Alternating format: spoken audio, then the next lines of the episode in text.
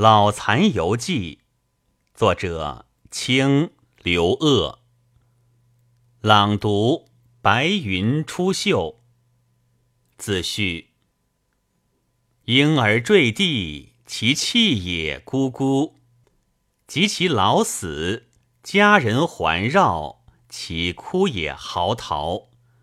然则哭泣也者，故人之所以成始成终也。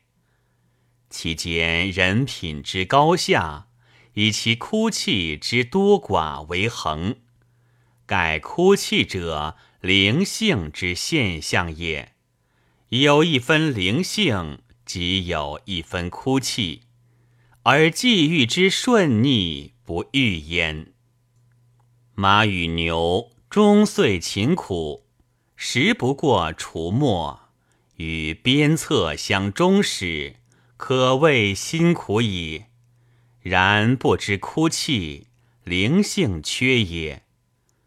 猿猴之为物，跳至于深林，燕保乎离利，至亦乐也，而善啼。啼者。猿猴之哭泣也，故博物家云：猿猴，动物中性最近人者，以其有灵性也。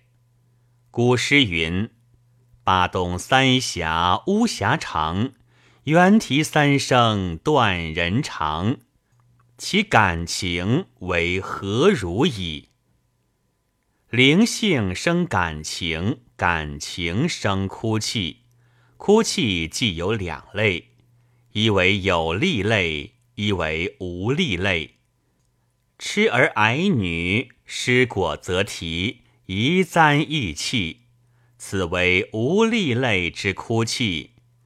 称崩起复之哭，烛染香妃之泪，此有利类之哭泣也。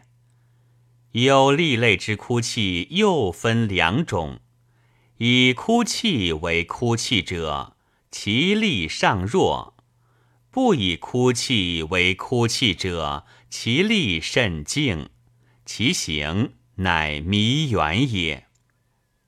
离骚为屈大夫之哭泣，庄子为蒙叟之哭泣，史记为太史公之哭泣。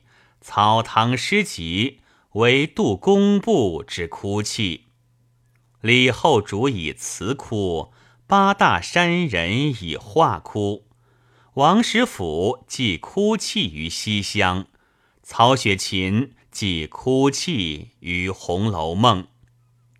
王之言曰：“别恨离愁，满肺腑难逃泄，除执笔带喉舌。”我千种想思向谁说？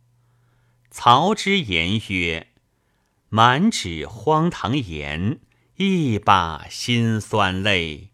都云作者痴，谁解其中意？”名其茶曰：“千茶一哭。”名其酒曰：“万宴同杯者。”千方一哭，万宴同悲也。无人生今之时，有身世之感情，有家国之感情，有社会之感情，有种教之感情。其感情愈深者，其哭泣愈痛。此洪都百炼生。所以有老残游记之作也。其举已残，无人将老，欲不哭泣也得乎？吾知海内千方，人间万宴，必有与吾同哭同悲者焉。